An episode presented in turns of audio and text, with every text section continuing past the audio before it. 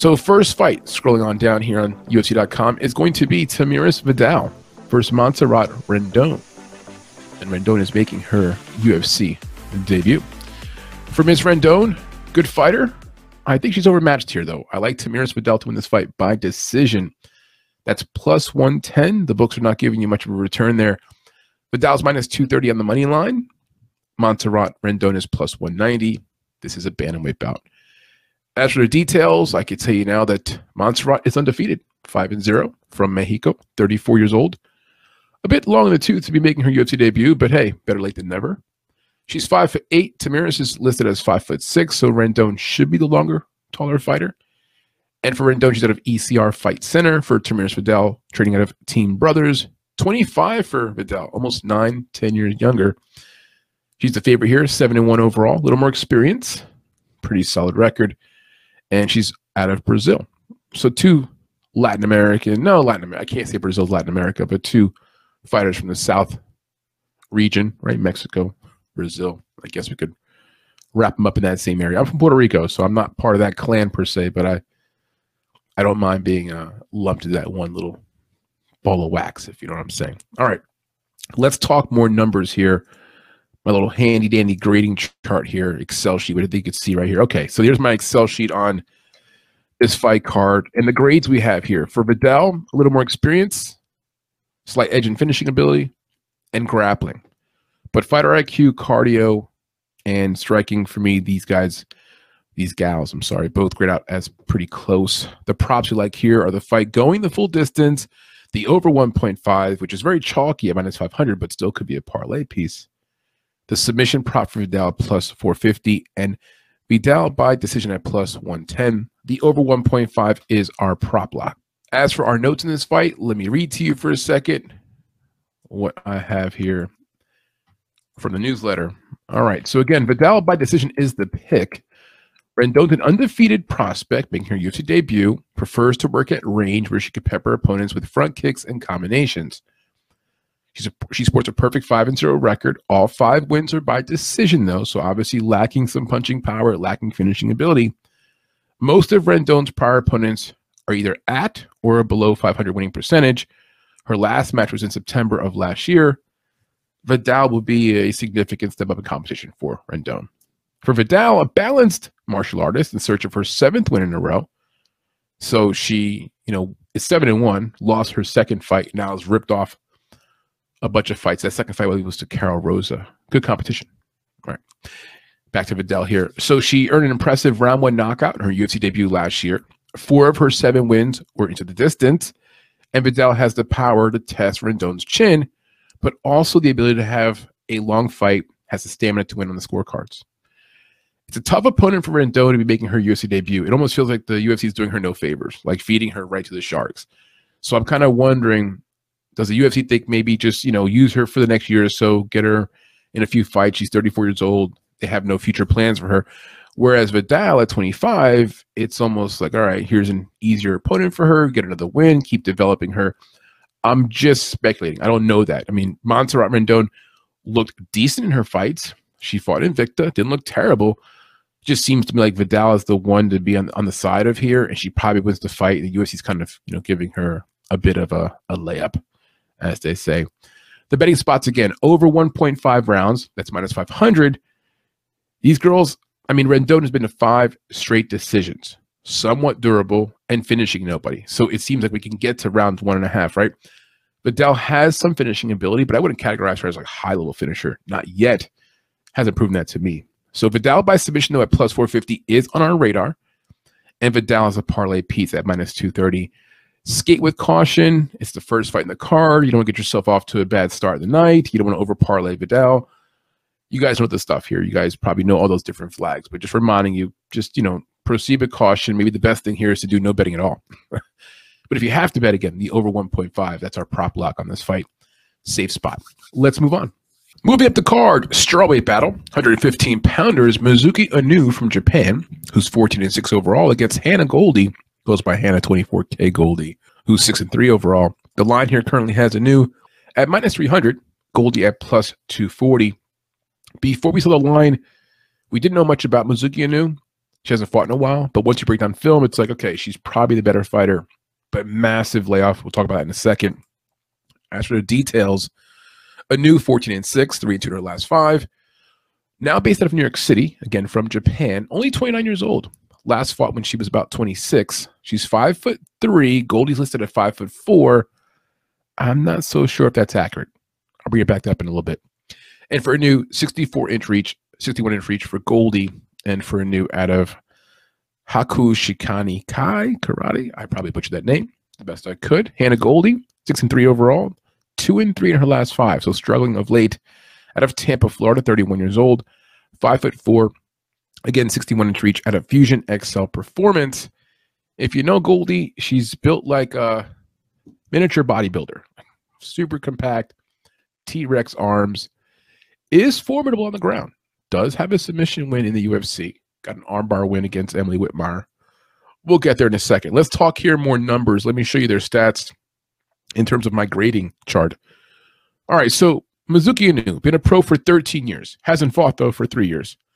Goldie, been a pro for 7 years. Experience-wise, 20 fights for Anu, 9 for Goldie. Clearly, the experience is on the inside of Anu. Fighter IQ, I do think from what we know of Mizuki Anu, what we've seen from her in film, yes, 3 years ago, it seems like she has a better overall game plan, and so I'm giving her an edge in fighter IQ, fighter awareness.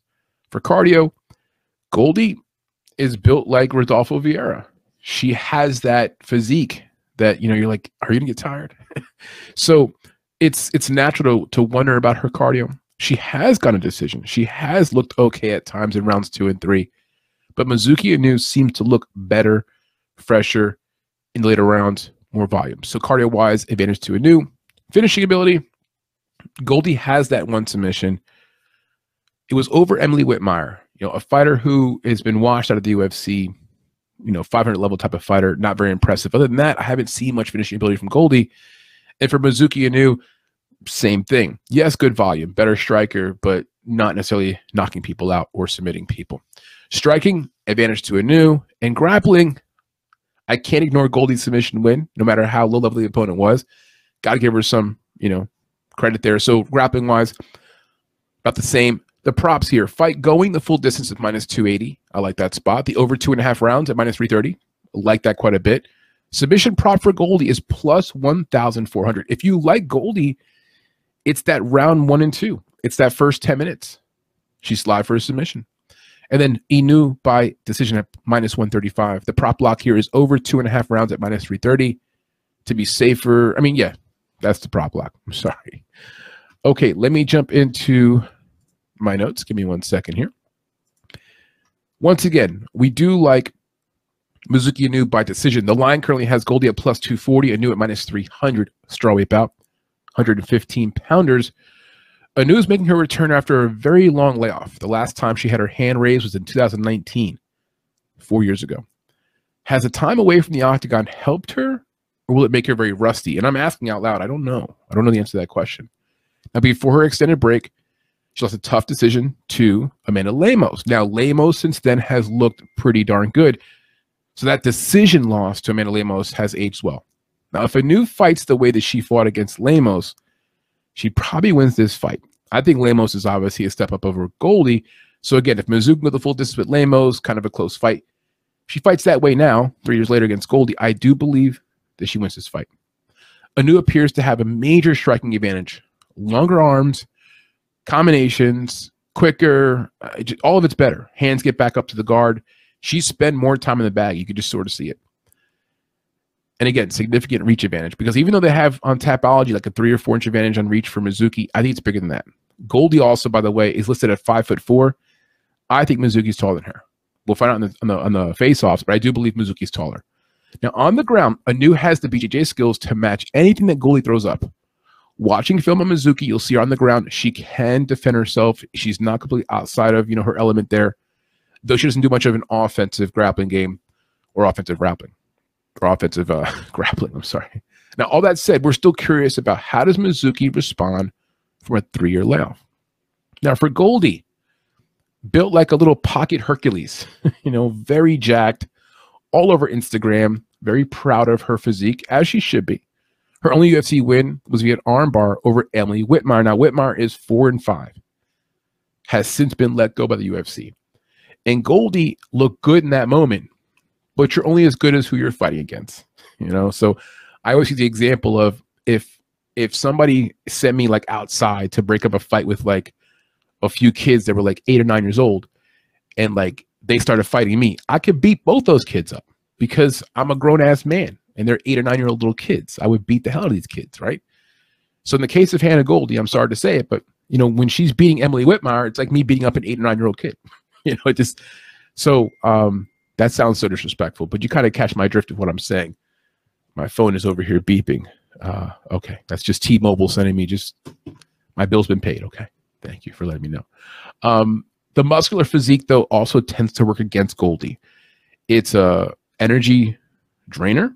Her arms are very short. Her movements are very robotic. I have faded her just about every time she's fought, even against Emily Whitmire, and I lost that night. But the fact that Goldie, by the way, here's my little flip side, my half glass full, half glass empty type of take on this. The fact that Goldie has gotten this far, she wasn't a standout athlete in high school or college. She's a late, like, sort of athlete in life. She's in the UFC. Kudos to her to make it this far, because quite frankly, it's a testament to her determination, her hard work. She's an overachiever.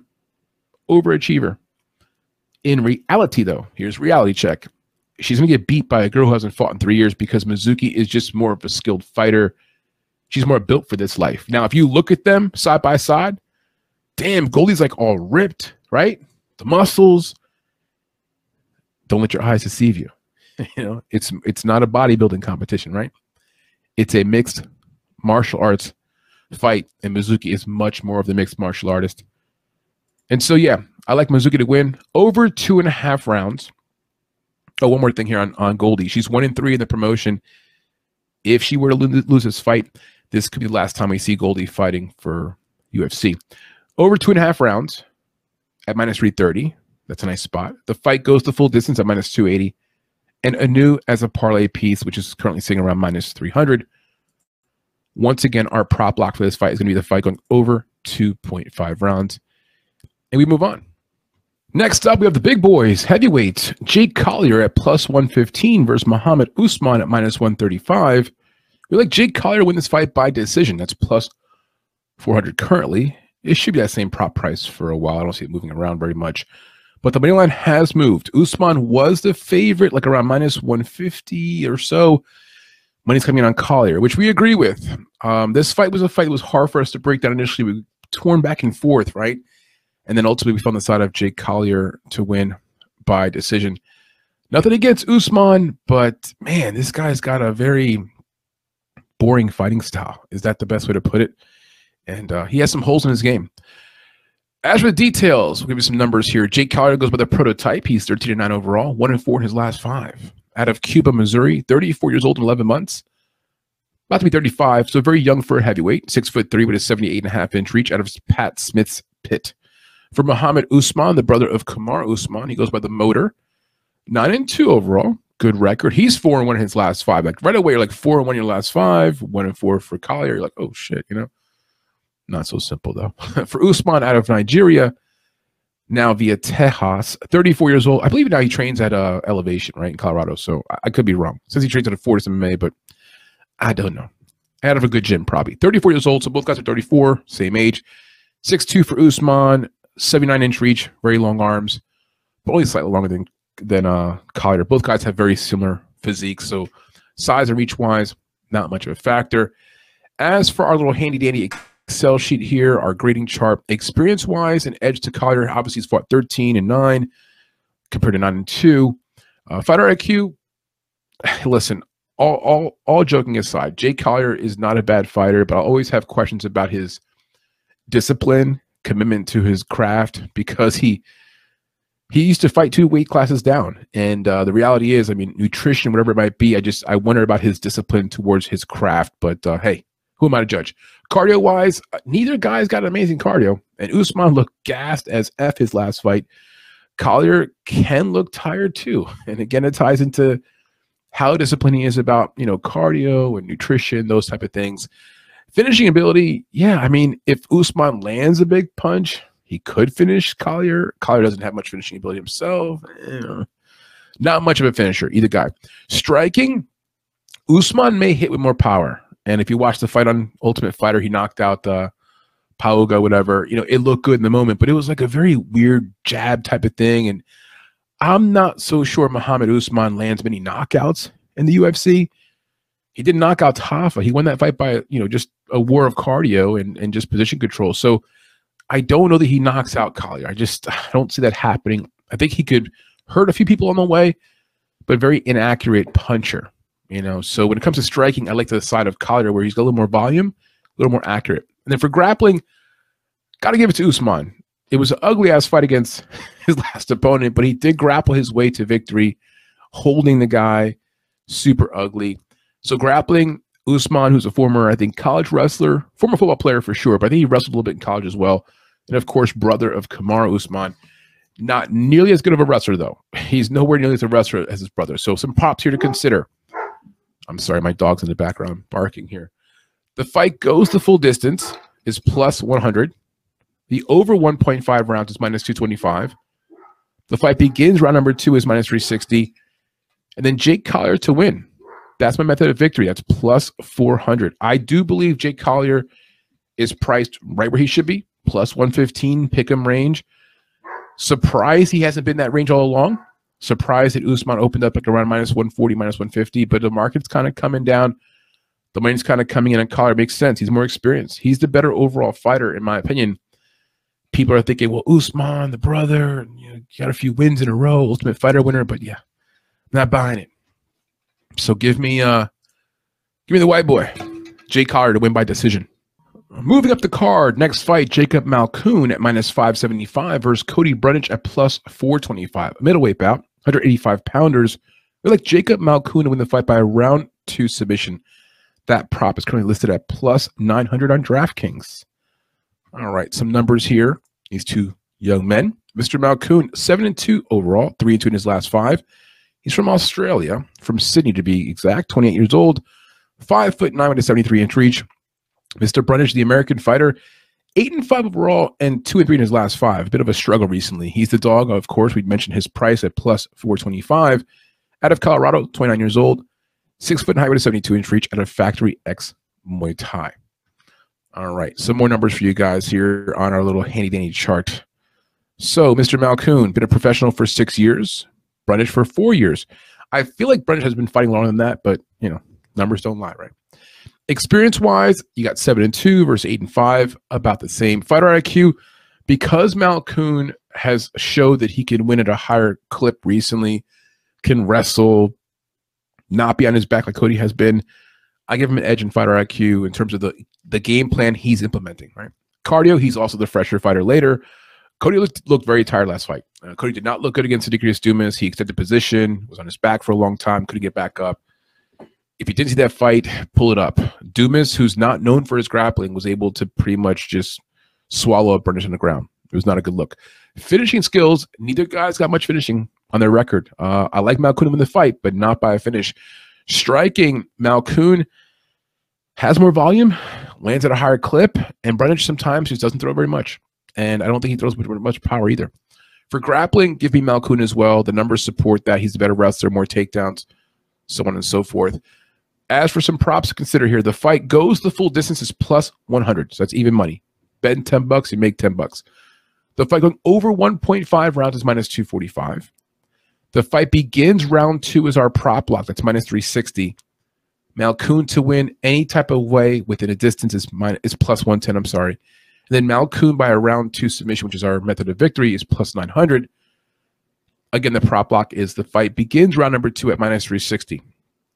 Okay, as for my notes here on these two fighters, there's only like 2 things you need to know about this fight, like 2 very basic principles. Malkoun is a very good wrestler, and Brundage sucks at takedown defense.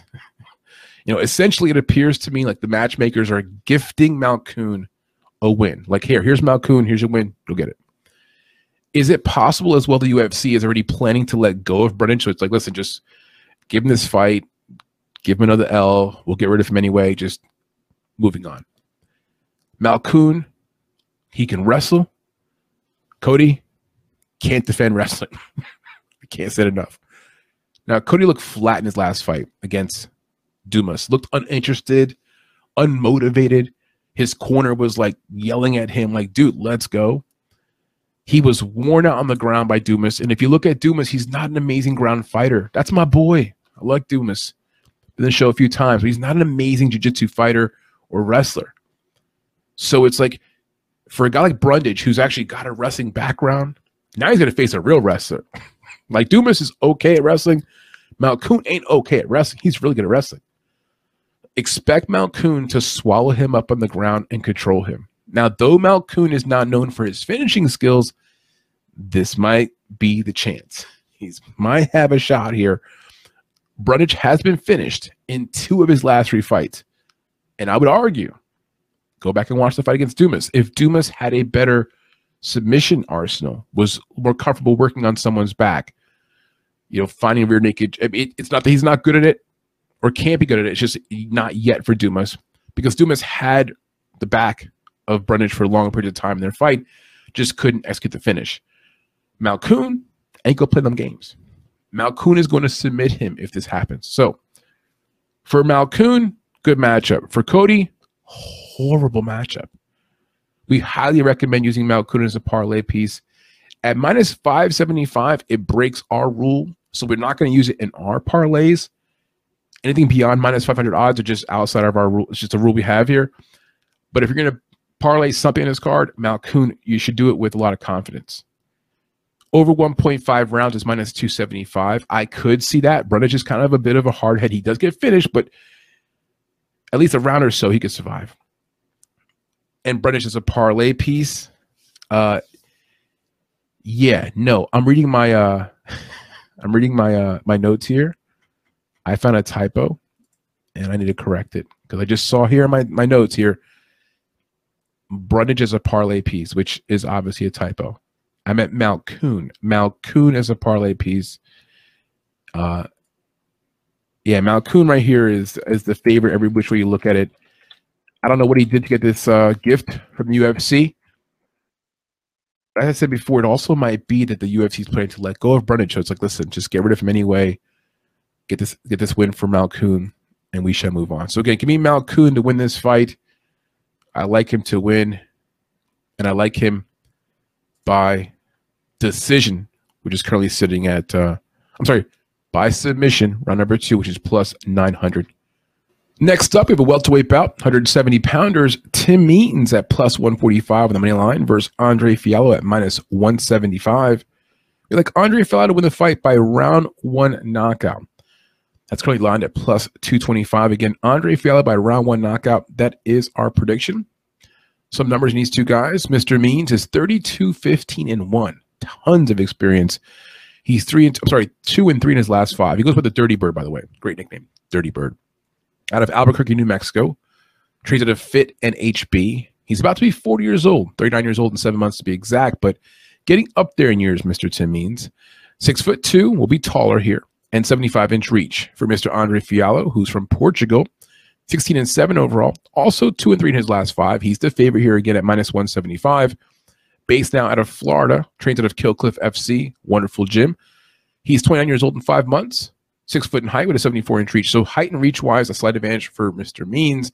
Obviously, a experience advantage as well for Tim Means. But age wise, you know, clearly 29 is a little bit better than 39 for the purposes of this fight.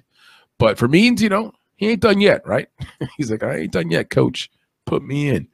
Okay, as for my grading chart here in these two guys, Means has the experience advantage, of course. Been a pro for 19 years compared to 9 for Fialho, and has fought a whole bunch of fights. Fighter IQ, edge to Means as well. Fialho's not a bad fighter IQ-wise, but he is very risque, and he's a bit of a kill or be killed type of guy. So with Tim Means, he has more propensity to win by decision, for example, whereas Fialho, it's like, if I can't win by a knockout, I'll get knocked out. Cardio. Back in the day, Means would have had an advantage here. Fialho has issues with gassing out a little bit, you know, kind of throwing everything he can to the opponent in the first 2 rounds and sort of slowing down. It Means now it's about age. So cardio-wise, neither guy is very impressive. Finishing ability. yeah, Fialho hits with a ton of bricks, and if he lands the right punch, he will knock out Means. He's just a very dangerous guy, and so finishing ability, I think, is on the side of Fialho. Striking, you know, again, Fialho hits a lot harder, but if he can't land the big shot, Means has more volume, better technique. It's going to be a toss-up there as to who's the better striker in this fight. Depends on the result, right? And then when it comes to grappling, Means has got a means to submit people. He's actually pretty good on the ground, got some submission skills. So on the ground, Means could be dangerous, especially, let's say, if Fialho gets tired after a round and find out, you know, the veteran Tim Means. Those veterans don't lose their jiu-jitsu skills, right? That's the last thing to go for those guys. Some props to consider here. The fight does not go the full distance, minus 225. The fight ends by a knockout at minus 165.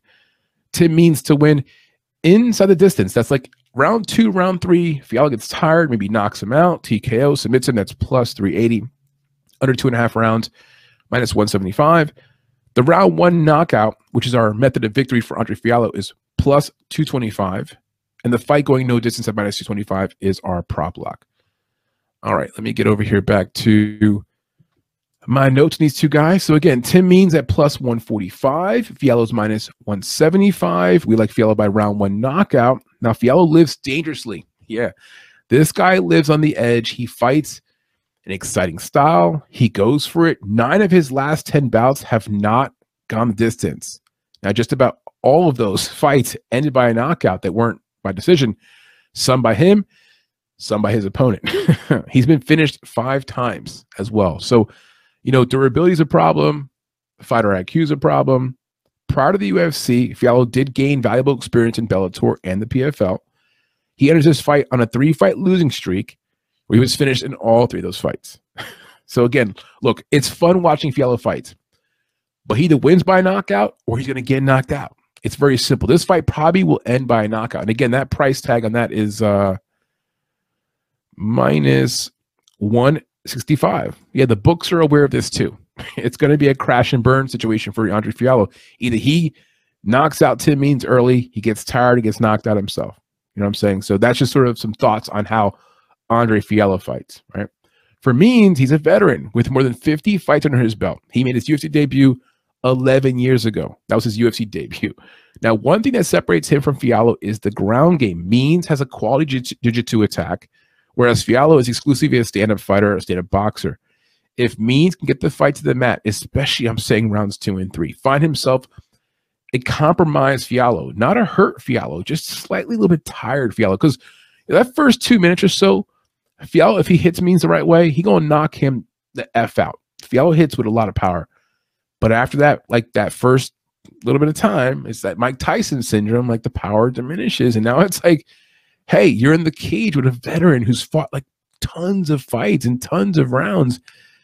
Yeah, it gets squirrely there, right? If Means can get the fight to the mat, late round 2, round 3, I could see this thing getting squirrely.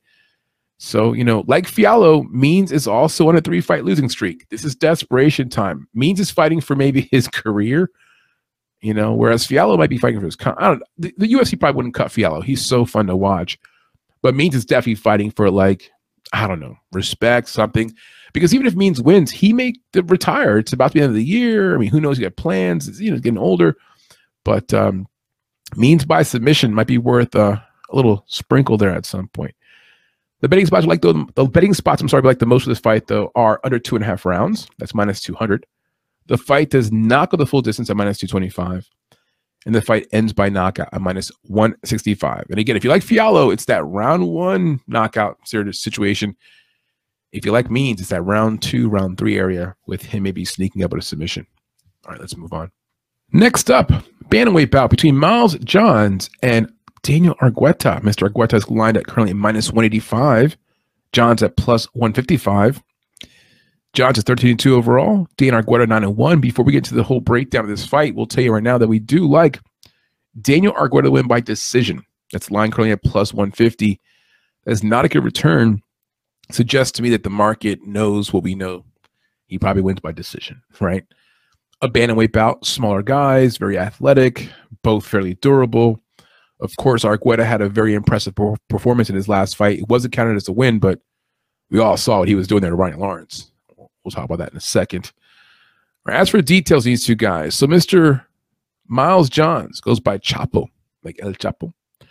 13-2 overall, 3-2 in his last 5, out of Dallas, Texas, 29 years old, 5'7", 166-inch reach, out of Fortis MMA. For Dan Argueta, who goes by The Determined, he's 9-1 overall, former college wrestler, 3-1-1 in his last 5. Should be 4-1. I mean, that last fight went to a no contest or draw, whatever. He earned a submission. It was just the referee making a mistake and stepping in too quickly. We saw that again recently with Tyone, right? For Argueta, out of Albuquerque, New Mexico, 30 years old, 5'7", with a 68-inch reach, out of Jackson Wink MMA. Also trains out of UFC Gym Costa Mesa. All right, some more numbers here for you guys. My grading on these two. Experience-wise, advantage Miles. Cardio, advantage Argueta. IQ, finishing ability, and stamina. I'm sorry, strength, striking, all about the same. Grappling, edge to Argueta. Again, former college wrestler. If you watch him fight, when he commits to the wrestling and the grappling, it's impressive. When he messes around on the feet too long is where things get a little squirrely for him. But on the ground, pretty legit. The props like here are the fight goes the full distance at -150, over 1.5, -350. Submission win for Argueta at +400. But the method of victory for us is going to be Argueta by decision at +150. The prop lock here is the fight goes over 1.5 at -350. As for my notes in this fight, excusez-moi. So Johns has been in the UFC roster for a little over 4 years. During that time, he's put together a 4-2 record. He's a balanced fighter, prefers to mix things up, grappling. I wouldn't categorize him, for example, as like a long-distance striker jabbing. He's more of a dirty boxer. Does do a good job striking too, but needs to mix in dirty boxing and grappling. The downside for Johns is that he's a low-volume striker who has recently been inconsistent. He's 3-2 in his last 5 fights, and he's been finished in all of his defeats, including once as an amateur. One of his keys to success, though, in this fight is defending takedowns and getting back to his feet if he is taken down. Johns cannot win a fight off of his back. That goes without saying, right? Or with Argueta backpacking him, right? So keep in mind, one more thing. Johns has legit wrestling. He does have a bit of wrestling in his background. He'll need to channel that inner wrestler in him to be able to defend himself against Argueta. For Argueta, former Ultimate Fighter contestant a few years ago, 2 years ago to be exact, where he lost his only fight in that fight, or on that season, against Ricky Terrucios. And you're like, oh no, he lost against who? Because Ricky Terrucios, he ain't good. He no good. He's not that good at all. Matter of fact, I mean, it's all ha ha ha. Like he's a nice dude, inspiring guy to hear talk, but he ain't good. And yet somehow Argueta lost that fight. But Argueta has changed, evolved, and gotten better since then. And to his credit, he's 4-1 since that fight. That last fight, he should have won that fight too. That referee stopped it. It was a mistake. He submitted Ronnie Lawrence, who's a good grappler, a good wrestler in his own right. Now that we've got Argueta on track, we're seeing the best of him, what he could become. He's feeling himself. On Instagram, he was posting videos or short clips and photos of him showing up at the UFC this week. He's just a very confident young man. And a guy who's been competing for years. I want to emphasize again, former, not state champion, but state champion type of level, wrestler in high school, wrestled in college. He's been competing for a long time. It's not his first rodeo, right? So the strong wrestling, competitive background, he should have a smooth path to victory just using his wrestling alone. No matter how you slice it, this fight right here is probably one of the more closely matched fights though when you actually break it down. Because here's the thing. Even though we do like Dan Argueta a lot to win the fight, it's not like Miles Johns is a bad fighter. He's actually a pretty good wrestler. So the line is correct here. -185 for Argueta, +155 for Miles Johns. That's about right. And if you're betting on Miles Johns, I hear you. I totally hear you. So it's a close fight. I'm not parlaying Argueta by any means. I'm choosing him to win by decision, but it's around 50-50. Now that last fight for Argueta, though, in a little bit of a capsule, he looked good. If he comes out here with that kind of mojo, then who knows what he's capable of. But that was just one little snapshot. It was one fight, and it didn't really count, honestly, right? So just putting it out there. Argueta by submission, just saying, could be an opportunity there, right? The spots we do like the most, though, are the over 1.5 rounds at -350. The fight goes the distance at -150. So again, over 1.5, -350. Fight goes the full distance at -150. Argueta by submission at +400. Then Argueta, maybe as a parlay piece, maybe on the money line. I don't know. I can't take that step. That would be a little bit much. But give me Daniel Argueta by decision. Let's move on. The main card opens up with a banger. Charles Jourdain at -135 versus Ricardo Ramos at +115. Lined appropriately. It's a coin flip fight. You can flip a coin and go from there because both guys have phenomenal talent. It's a wonderful fight to open the main card. Maybe a sleeper. This entire fight card, you got some heavyweight fights. You know, you got a mix of some female fights. The main card is obviously going to be a banger, a 5-round fight. But this right here has the makings to be fight of the night because Charles Jourdain is all entertainment, spectacular finishing ability on the ground and the feet. And Ricardo Ramos, who's now coming off of a bit of a small layoff, had some disruptions. He's thirsty to prove himself. Someone probably gets finished. I'll say that right now. Okay, so before we get to the breakdown, I'll tell you that we do like Charles Jourdain by decision. I just said something to finish, and I'm just going to contradict myself, right? Jourdain by decision at +215 is our method of victory, our pick, our prediction. Jourdain -135, Ramos +115. As their numbers, Mr. Jourdain is 14-6-1 overall, 3-2 in his last 5. He hails from Quebec, Canada, 27 years old, 5'9", so is Ramos. Reach-wise, about 3 inches on the side of Ramos, and then for Jourdain out of Academia Pro Star MMA. For Mr. Ramos, 16-4 overall, 3-2 in his last 5, as well as Jourdain. Mr. Ramos is from Sao Paulo, Brazil, 28 years old, so age-wise, about the same, height-wise, reach, you know, same, but different. For Ramos, out of Team Alpha Male and China Team. China Team. Interesting. That's his like other gym he trains at. In China? I don't know. Okay. Talking more numbers here. Let me show you my little Excel sheet, and the grading chart here. What do we got? Main card. All right. So experience-wise, 14-6-1 versus 16-4. Comparable competition. About the same. Fighter IQ. Same. Cardio. Slight advantage for Charles Jourdain. Finishing ability. Both have finishing skills, but both also can go the full distance, happen the full distance. Cardio, you know, and finishing ability kind of ties in. I think Jourdain could outlast Ramos if it gets ugly. So finishing ability, we'll see. Striking, Jourdain has an advantage. Better technique, more volume, better cardio. Grappling, also Jourdain has himself a nasty submission game. People forget this guy's got submissions even off his back. Nasty. Some props here. Fight no distance. That's -125. Over 1.5, -250. The fight begins round number 2 is -400. That's our prop block. And the method of victory for Jourdain +215. All right, let me pull back up this screen here and read to you my breakdown of my notes. So Jourdain by decision is the prediction. That's +215. Tough fight to read. A matter of fact, a fight that we had the hardest time of all on the fight card. A fight where we said before, flip a coin. Somebody could get finished. We could go to a longer fight. I don't know. I'm lost here. I'll be honest with you, it's a tough fight to call. At the end of the day, the props we have, ones we recommend, I think I'm good with. But the winner, I don't know. Ramos is coming to the cage after about a 1.5-year layoff. During that time, he had multiple fight cancellations. One cancellation for Ramos because he missed weight, and he missed weight badly. It was just like the last fight earlier this year. So he's kind of like coming in here like on a bit of a short string. Like the UFC doesn't like that kind of stuff. He's good striking, world-class jiu-jitsu. 7 of his wins are by submission. I'm talking about Ramos. So Ramos typically likes to start quickly, go for a finish early on. If he can't get a finish early on, kind of runs into trouble, right? Gets himself a little tired.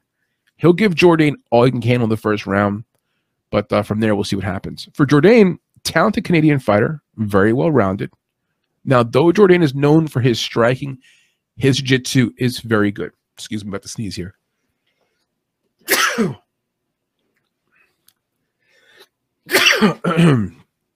All right.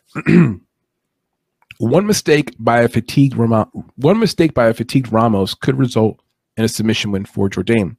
It would be wise for Jourdain to extend the bout beyond the first round, kind of see if Ramos can hold up, see if he's got the cardio, right? And I think for Jourdain, he'll find himself a lot easier dealing with Ramos when Ramos is a little bit more tired. Now, additionally, Jourdain needs to be mindful of trading with Ramos. Jourdain has a propensity for violence. He likes to trade, make it exciting for the crowd. He talks about this in interviews, and he does it. He backs it up. He's kind of got a little bit of that Justin Gaethje in him. I don't want to do that, though. I want him to like calm down, fight a good smart game plan, because if he does that with Ramos, it'll be super fun and exciting for the crowd, but he could get knocked out. Now, Jourdain lands 5.78 strikes per minute compared to 3.32 for Ramos. So just right there, mathematically on paper, he could win the fight just fighting a smart fight. Ramos secures 2.58, I'm sorry, takedowns per fight, while Jourdain averages 0.10. So now if Ramos can get some takedowns, you know, could have the advantage there. This fight comes down to which fighter can implement their game plan. Pretty simple, as most fights do. But in this case here, one guy has a better takedown offense, one guy has better striking offense. Which guy can implement their game plan?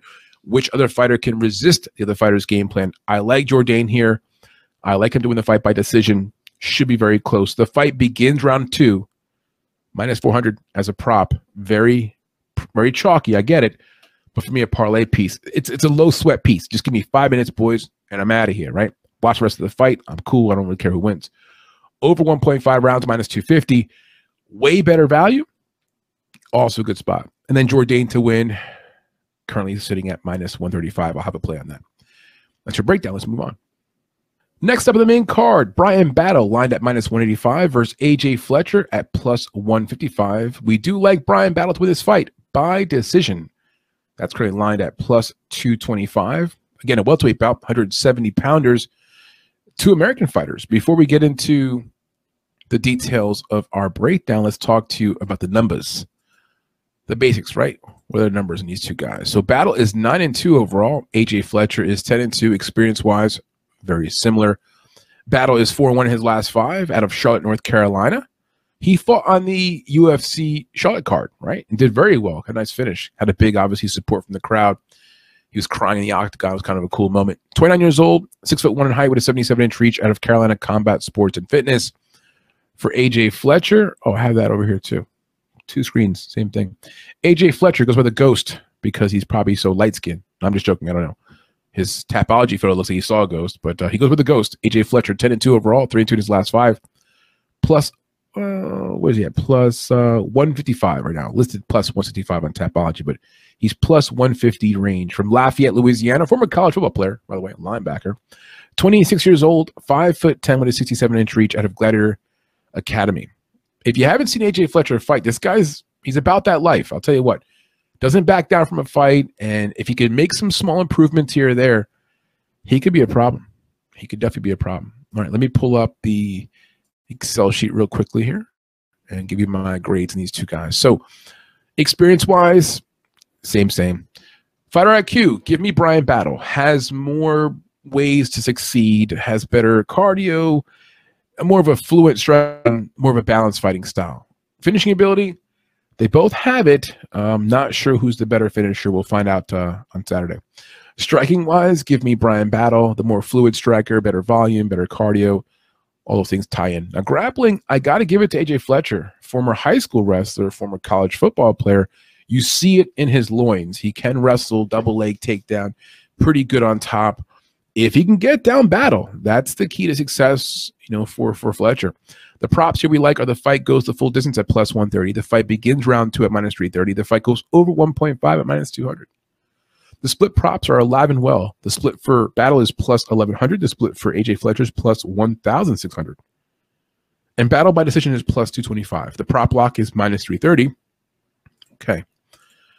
Let me read to you guys my notes on these two guys. So Brian Battle by decision is the prediction. For Fletcher, the guy's a jacked welterweight with the physique of a middle linebacker. He averages almost 2 takedowns per fight, 1.92 to be exact, and has a chin of steel. Fletcher starts off strong, likes to intimidate his opponents with powerful punches. Against inferior competition, like guys, for example, like Demba Garimbo, he rolls to victory. When he takes a step up in competition, though, it's a different story. Fletcher came up short against guys like Angelusa and Semmelsberger because of his fighter IQ and lack of endurance. Now, to his credit, I'm talking about AJ Fletcher, that is, he wills his way to decisions even when he's exhausted. If Fletcher can improve his endurance, just some more road work, you know, just something to get his cardio improved, this guy could be a problem in this division. He built like a tree trunk, strong as F, can take punishment, doesn't back down, has the right mentality. We're very curious to see on Saturday, has he improved his cardio? For Battle, enters this bout off an exciting round 2 submission at UFC Jacksonville earlier this year. After winning the Ultimate Fighter in 2021, 2 years ago, Battle is off to a 4-1 start in the UFC. This guy's an overachiever. You go back on his story, he was overweight, like got into like mixed martial arts to kind of lose some weight. You can see pictures of him from like a few years ago, like 5, 6, 7 years ago. Totally transformed. Goes in the Ultimate Fighter. He's like the guy you wouldn't least expect to win, wins the show. Now he's 4-1 in the UFC. He did miss weight last fight, but pff, whatevers. Still won by submission. He'll have a slight height and reach advantage here in this fight over Fletcher. Battle is the more balanced of the 2 fighters. He has multiple paths to victory. 4 of his last 5 wins were into the distance, and he has the cardio to win on the scorecards. For Fletcher, he's never been finished, so Battle's going to have a hard time finishing him, which is part of the reason why I think Battle will win the fight by decision. If the fight gets out of the first round, Battle probably has all the advantages, just volume, endurance, skill set, even just emotionally. I think Battle's more of a calmer, like that Zen Kung Fu type of guy. Fletcher, for all the good things he does, he gets himself very wound up, and he's jacked, gets fatigued, that type of thing. The betting spots should be like, the fight starts round number 2 at minus 330, the over 1.5 rounds at minus 200, and then Battle as a parlay piece. Let's move on. Next fight, Marina Rodriguez at minus 310 versus Michelle Waterson Gomez at plus 250. We got a female bout. Strawweight division, 115 pounders. We like Michelle Waterson Gomez by decision. That's plus 350. Again, Michelle Gomez by decision. She is the dog here at plus 250. Again, on the main line. It's not that we don't like Marina Rodriguez. We are big fans of her work. And at her best, she's exciting, volume and pace and pressure. But it's a female fight that probably goes to full distance. And if we've learned anything recently, these judges, anything is possible. You know, Michelle Waterson Gomez got robbed in her last fight. So why not this time around? She gets the robbery. I'm just sort of speculating. I'm not very confident either way on who wins. It's more of a dog or pass play, but give me Waterson by decision at plus 350. Before we get more into the breakdown, let me go over the numbers in these 2 wonderful fighters. So for Marina Rodriguez, 16-3-2 overall, 3-2 in her last 5. She's from Brazil, 36 years old, 5'6" with a 65-inch reach out of CT Thai, Brazil, Floripa. For Michelle Waterson Gomez, who goes by, of course, the Karate Hottie, one of the best nicknames ever, 18-11 overall, but 1-4 in her last 5. It should be at the very least 2-3 because that last fight, again, they robbed her ass. Out of Albuquerque, New Mexico, 37 years old. I would say, you know, up there in years, but Marina's 36. They're both over 35. Same wheelhouse. 5'3" for Michelle makes sense. A little bit shorter than Rodriguez and a 62-inch reach. So Rodriguez has a length and height advantage here over Gomez. And for Gomez out of Jackson Wink MMA, which is, of course, in New Mexico. Makes sense. Good gym. All right, let me go over here to our little handy-dandy Excel sheet. Let's talk some more numbers for you guys. Grading chart. Experience-wise, advantage Gomez. Fighter IQ, advantage Gomez. Cardio, they both have good cardio. You know, they both can go the full 3 rounds.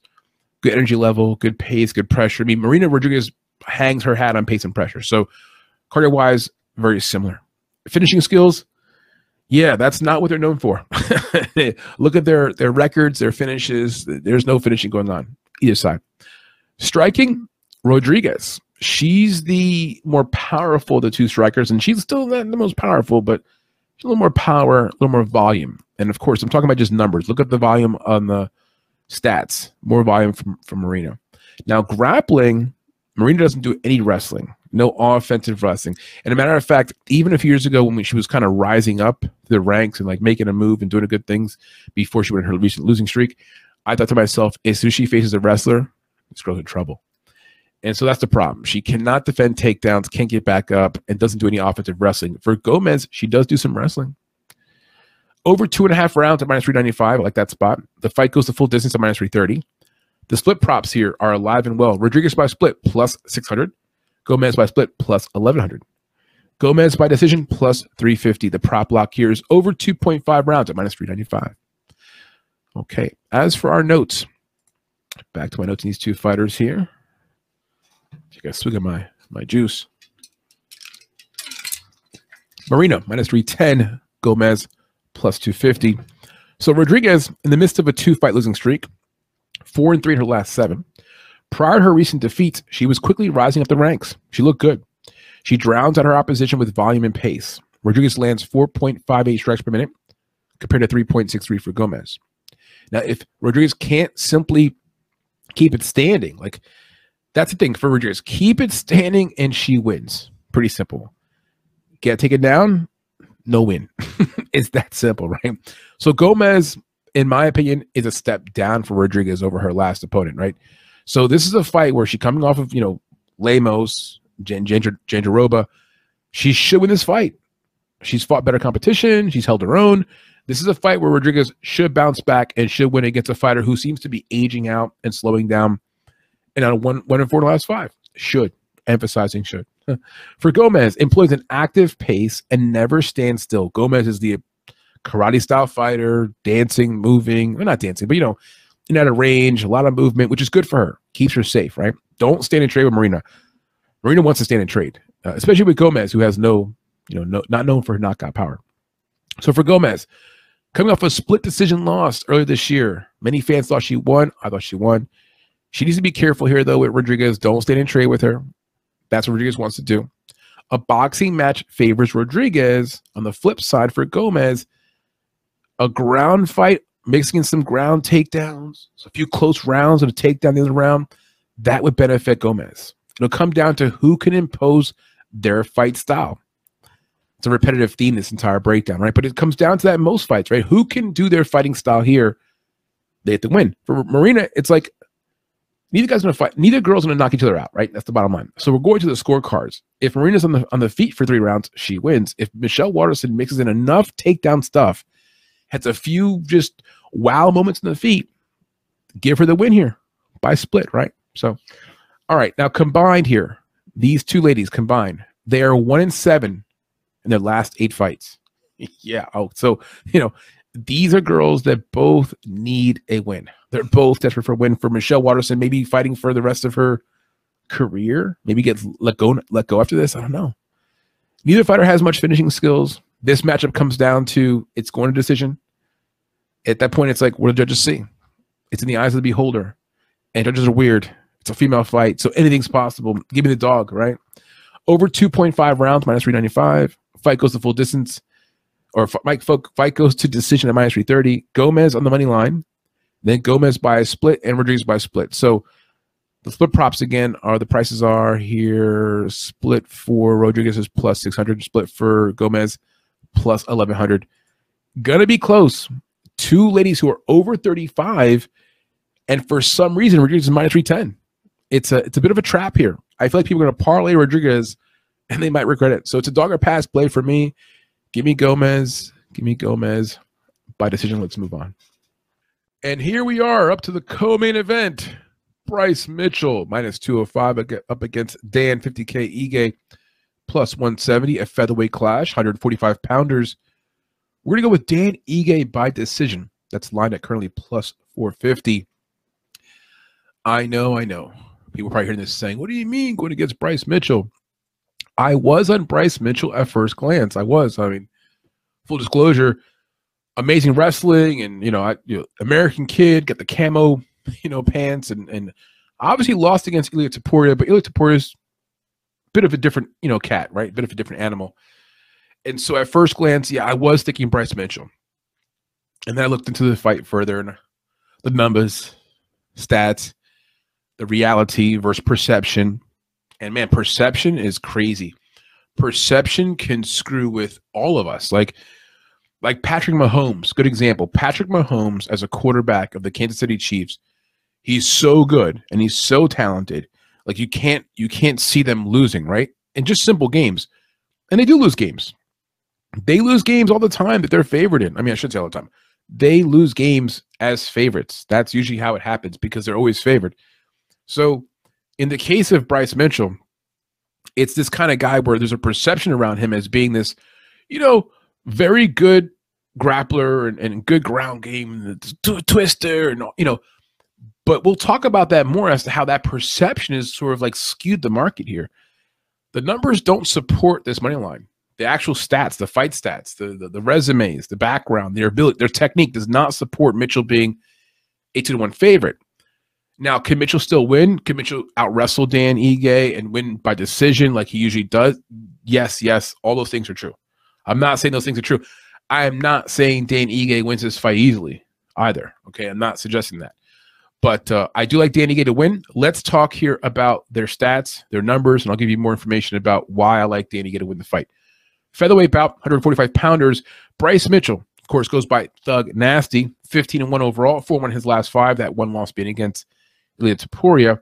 He's from Searcy, Arkansas, 28 years old, 11 months, so about to be 29 for Bryce Mitchell. 5'10" with a 70-inch reach out of Barata MMA. For Dan 50K Ige, one of the best nicknames ever because it rhymes, right? 17-6 overall, 2-3 in his last five. People are fading him in part because of that. Rough stretch, 5 more L's than Bryce Mitchell. Bryce Mitchell's 15-1 for a reason, high winning percentage, so on and so forth. Dan Ige hails from Hawaii, Hawaii.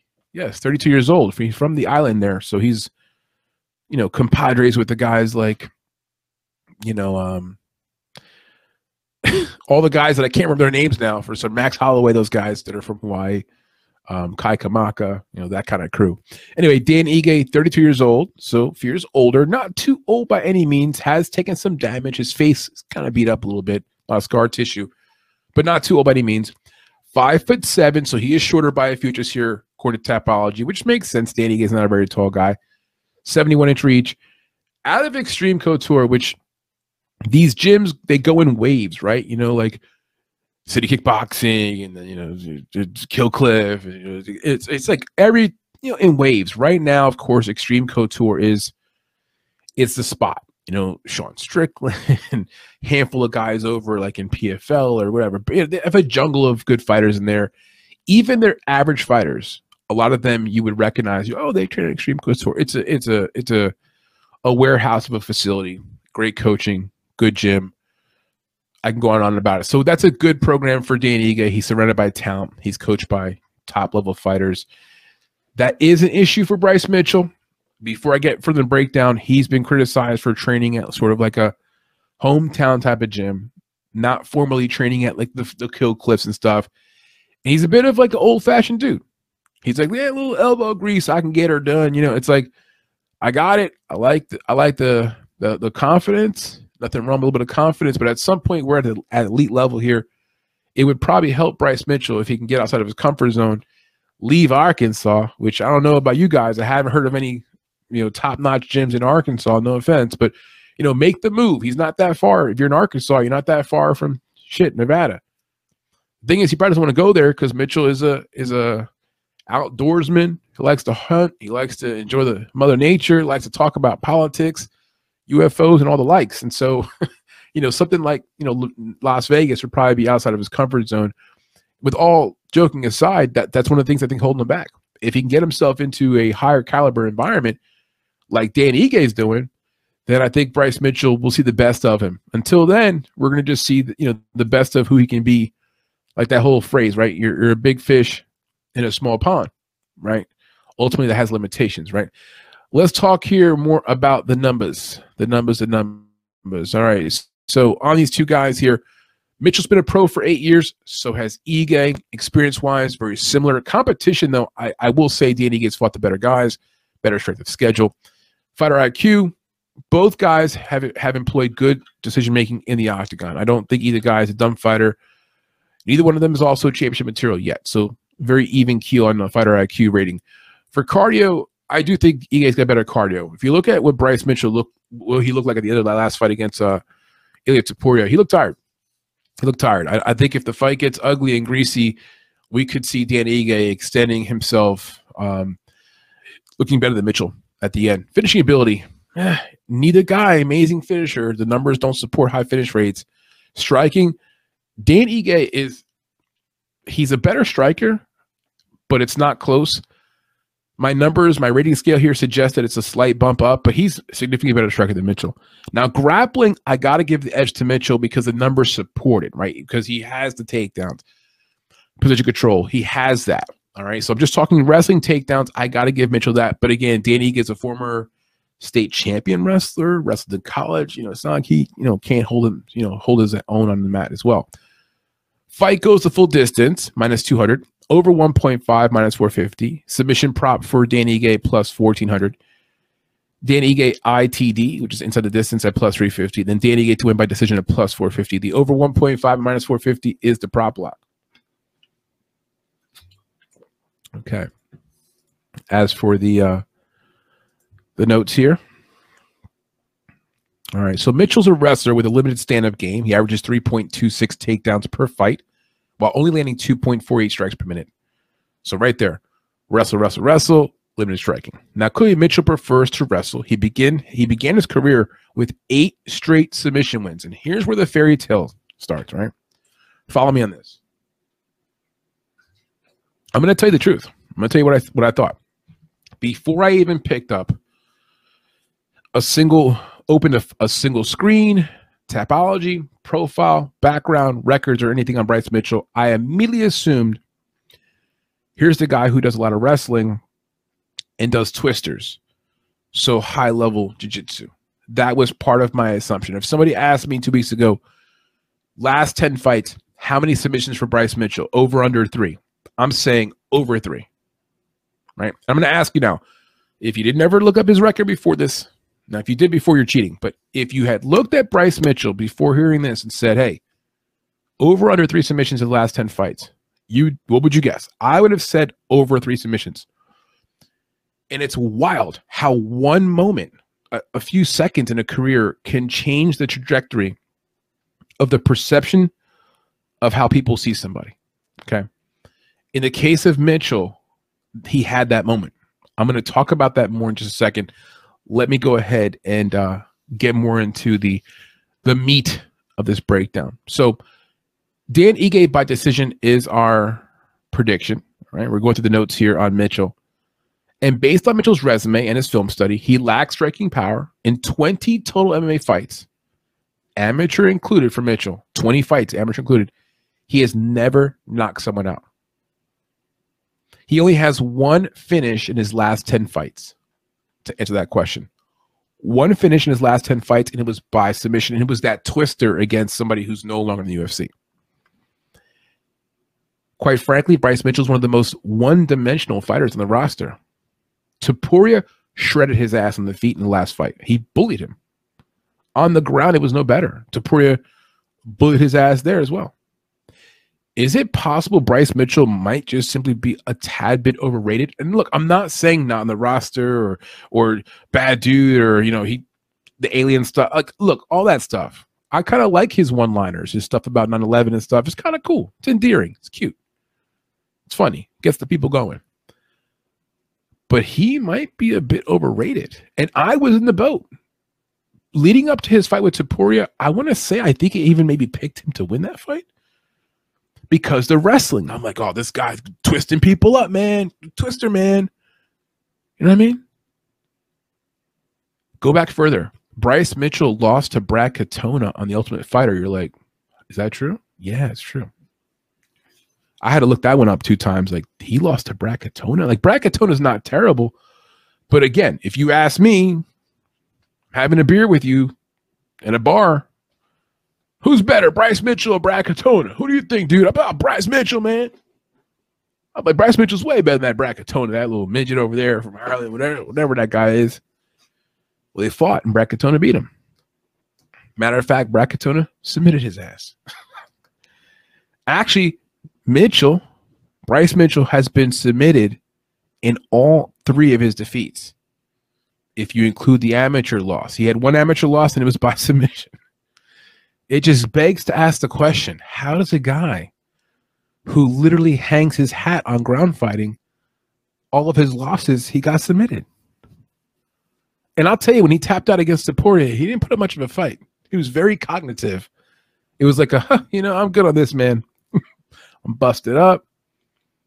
And so the tough guy from Arkansas, who, when I say tough guy, Bryce Mitchell's not an asshole. He doesn't come off to me like the kind of guy who's like, you know, he seems actually fairly respectable kind of dude, but he does have this like, you know, I'm a tough dude. I'm from Arkansas, you know. I hunt for my food. He tapped with the quickness. Topuria, you know, turned him out real fast. So once again, I asked the question, how does a guy who that's the only thing that he's good at, and people are finishing him there. And the people who are finishing him there, they're finishing him there. They're not known for finishing people there. Or in some cases, they're not even that good. Huh. That got me to thinking too. Shit. Bryce Mitchell's a really good fighter. I like him. Hope he stays in the UFC for a long time. But maybe he's not an elite grappler. Maybe he's not an elite jiu-jitsu practitioner. Maybe the perception that he's really good on the ground is all just, we just made it up in our head. That one moment, that twister. I mean, is it possible that Bryce Mitchell is nothing more than just a below average wrestler who needs to really up his craft, make improvements, move to a bigger gym? A lot of reminders here of Jorge Masvidal. Side note, look at Jorge Masvidal's Tapology, his resume. He knocks out Ben Askren with the flying knee, and then he literally banked off of that the rest of his career, even to this day. He would win his next fight against Nate Diaz in the whole BMF thing, and then lose every single fight after that. But had all of us thinking every single fight that he was going into that he had a shot. And the biggest misconception on my man Jorge Masvidal, just like I think with Bryce Mitchell, because again, perception of Bryce Mitchell is he's an elite grappler.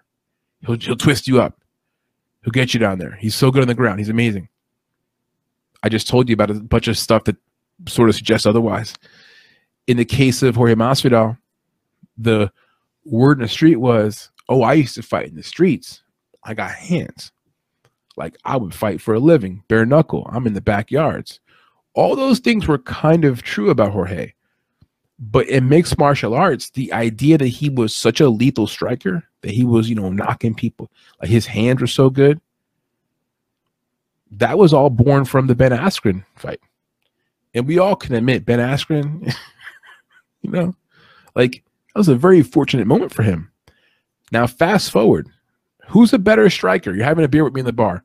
Kamaru Usman or Jorge Masvidal? So here we go. Perception would tell you, oh, Jorge Masvidal. Well, then how Jorge Masvidal got knocked the fuck out by Kamaru Usman? Got knocked out. You can't argue that Usman's not a better striker, and Usman is not an elite striker. So we cook up these fantasies in our head. The perception gets us going. Jorge Masvidal was a very good mixed martial artist, and damn, an amazing street fighter. Ain't no question about that. And he's a hustler. He's a marketer. He's a talker. But he's not an elite mixed martial arts striker. He never was. Just like Bryce Mitchell right now is an average wrestler. He ain't an elite grappler. Maybe he will become one. Maybe he'll become an elite fighter. Maybe he'll hear this breakdown and prove me wrong this weekend. In the meantime, I think Bryce Mitchell, pretty simply, is overrated. Now, as for Dan Ige, technical striker with a balanced skill set. Unlike Mitchell, he's capable of winning this fight in more than one way. Mitchell holds his hands low, lacks punching technique, and everyone knows that Mitchell has no punching power. Again, not a single KO in his entire career, not even as an amateur. Ige needs to do two things to win this fight: defend takedowns and then get back to his feet if he's taken down. Easier said than done, of course. Mitchell's supporters are banking on him taking down Ige, controlling him, getting the twisties and stuff like that. Should be noted, though, Ige is a former state champion wrestler in Hawaii before moving on to college and wrestling in college as well. Now, Mitchell looked world-class on the ground against guys like Moffitt. I think he twisted up Sales, took down Charles Rosa, Andre Fialho, those kind of guys. He looks dominant against those guys. The best win, of course, being Edson Barboza. If I don't mention that, I'll be unfair.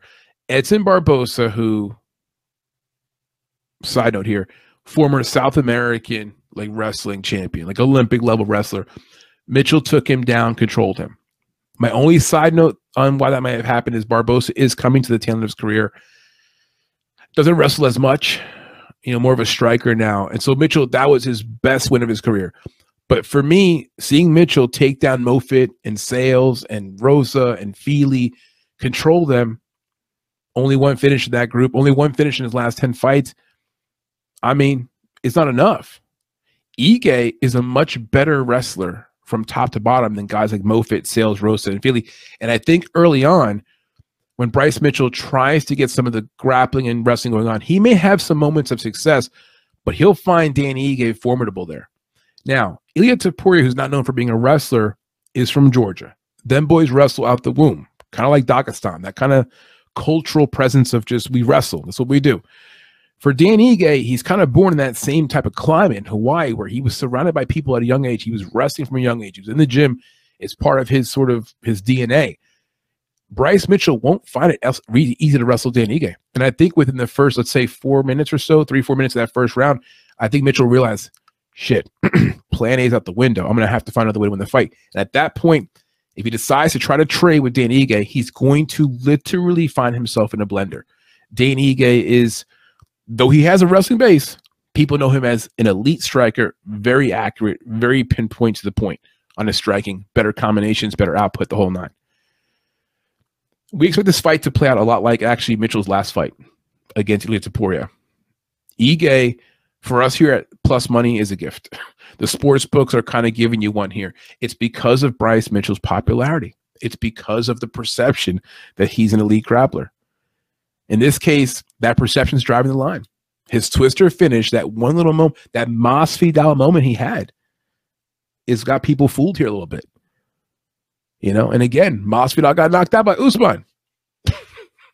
The elite striker got knocked out by a guy who's a Division II college wrestler. You know, like Bryce Mitchell, every fight he lost by submission. What's going on here? Supposed to be an elite grappler, right? The guy with one twister, only one or two twisters in the UFC history. You know, so I know Mitchell fans are backing this on like, listen, he's going to get takedowns. He's got, look at the numbers. They're going to say, look at the numbers. He's got more takedowns than Dan Ige. He does. He does. That's true. He maybe even wins round one. Could be a good live betting opportunity because maybe he wins round one. It's close. Get some takedowns. I mean, even if he takes down Ige, by the way, he's not going to finish him. Again, the numbers don't support him as being a high-level finisher. You know what I'm saying? So for Mitchell fans, consider this. The fighter that he finished, right? The guy he fished by twister, that guy was an 8-4 fighter who went 1-3 in the UFC. That guy's now gone. It was one moment. Take that moment out your mind for a second. What is Bryce Mitchell? Average wrestler. Ige is a much better fighter from top to bottom. We're confident he wins this fight, either by finishing Mitchell the way that Ilia Topuria did, where it's on the ground, beating him up, submission or something like that, ground and pound, or just Ige tearing him apart.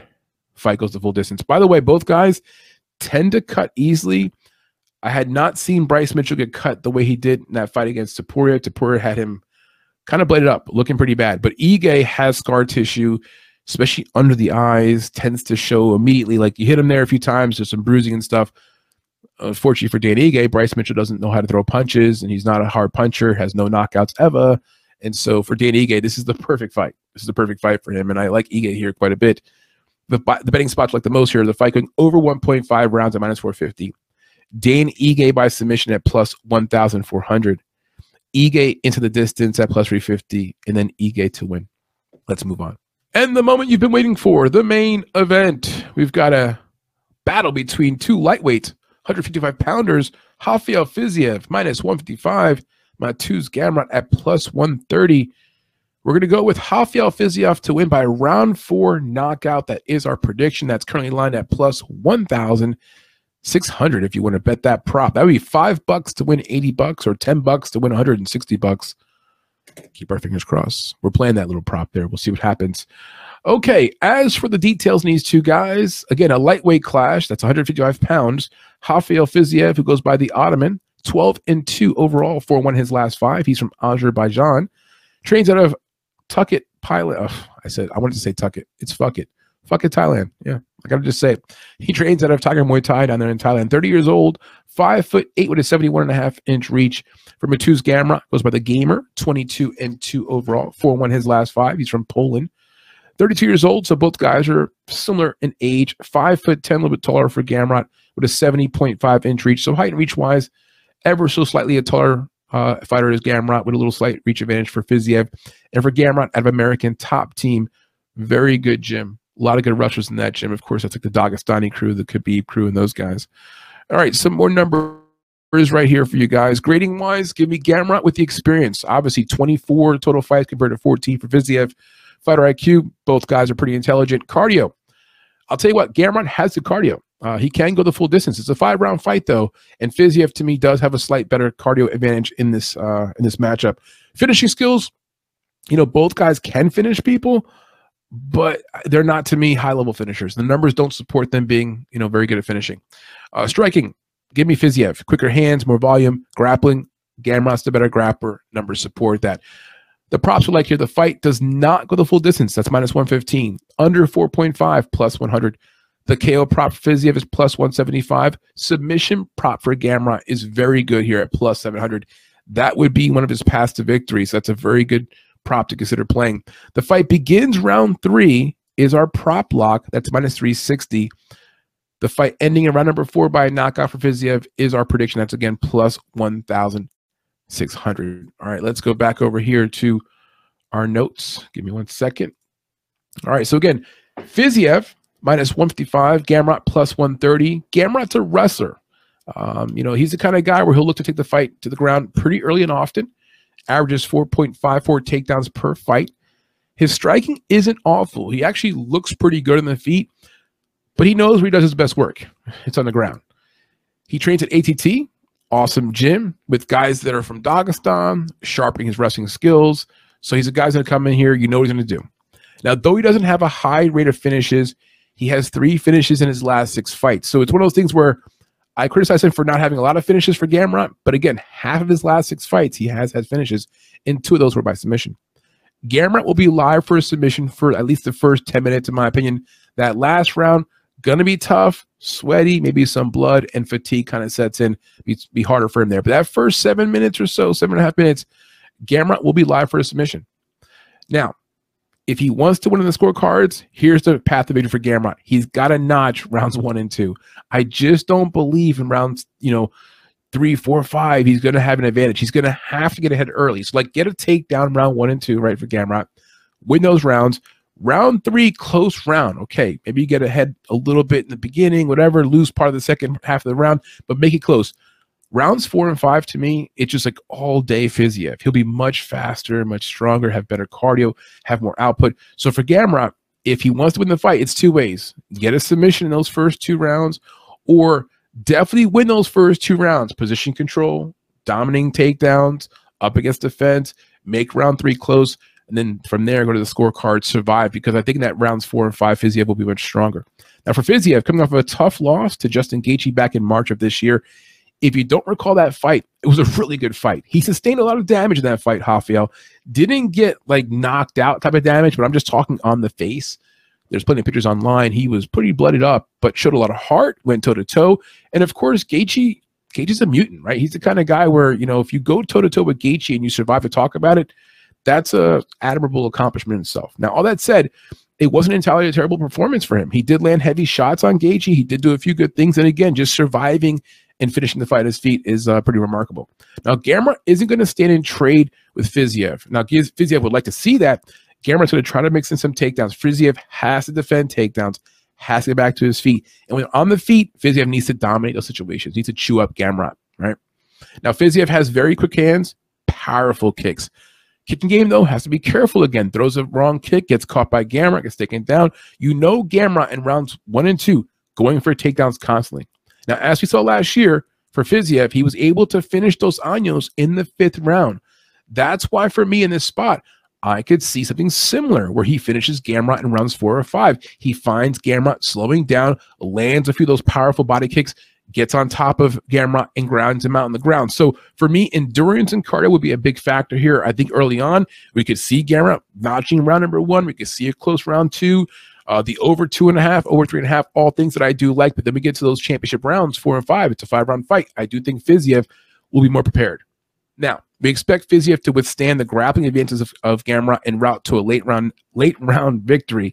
But if you like Gamrot, again, it's Gamrot by submissions round 1 and 2, and maybe Gamrot by a decision if he's very fortunate. The fight begins round number 3 at minus 360. I like that spot. Fight does not go the full distance at minus 115. Fiziev by knockout plus 175, and then Fiziev adds a parlay piece. So all spots to consider. Give me Fiziev. When I first saw the fight, before I looked into the breakdown, the numbers and everything else, I was like, oh, you know, it's tough. I think once you look at the stats, do some film review, you'll find that Gamrot is game. So he goes by the Gamer, right? Good fighter. But when it comes to like who's the better mixed martial artist, Fiziev is the better mixed martial artist. And you got to imagine Fiziev, who's a pretty astute fighter, pretty smart, is going to be doing the things to sharpen his skills and be ready for the wrestling approach of Gamrot. So, you know, give me Fiziev. If he doesn't finish the fight, wins by decision. Here are Swift picks for UFC Vegas 79, Fiziev versus Gamrot. Starting off with Tamiris Vidal versus Montserrat Rendon. We'd like Tamiris Vidal to win by decision. Mizuki Anu versus Hannah Goldie. We'll go with Mizuki Anu to win by decision. Jake Collier versus Muhammad Usman. We'll go with Jake Collier to win by decision. Jacob Malkoun versus Cody Brunich. We like Jacob Malkoun to win by round 2 submission. Tim Means versus Andre Fialho. Andre Fialho by round 1 knockout is our pick. Daniel Argueta versus Miles Johns. We'll go with Daniel Argueta to win by decision. Up to the main card, Charles Jourdain versus Ricardo Ramos. We like Charles Jourdain by decision. Brian Battle versus AJ Fletcher. We'll go with Brian Battle to win the fight by decision. Marina Rodriguez versus Michelle Waterson Gomez. We'll go with Michelle Waterson Gomez to win by decision. In the co-main event, Bryce Mitchell versus Dan Ige. We like Dan Ige to win by decision. And in the main event, we like Rafael Fiziev to win by round 4 knockout over Mateusz Gamrot. Those are your Swift picks for UFC Vegas 79. All right, boys and girls, that's our full card breakdown for UFC Vegas 79, aka UFC Fight Night, Mateusz Gamrot versus Rafael Fiziev. If you haven't done so already, please do me the nice kind favor of liking and subscribing to our channel so you get more of our content and support our work. If you look down below here on YouTube, you'll see a few links for a few other things you could do to support us. We have a newsletter, which is pretty cool, Tapology group. All things are free. We do have a way you can pay for the newsletter. That's for some additional content, but not required. We appreciate you guys just coming by and supporting our channel. So follow us on Twitter, Instagram, Twitch, TikTok, wherever you can find us. Look for our black and yellow logo there, MMA Fight Club, and we appreciate your support. Good luck on this fight card, guys. We'll have our tip sheet out for this entire fight card by Friday evening, Friday afternoon, around that time. And again, check out our newsletter. You'll find all this information up there, tip sheets, breakdowns, Excel sheet, which we'll share with you guys earlier, so on and so forth. Okay, it's time for me to wrap it up. I'm slurring my words now, talking too much. Time for me to finish up here, but wish you guys the best luck on the card. I'll see you guys soon, and deuces.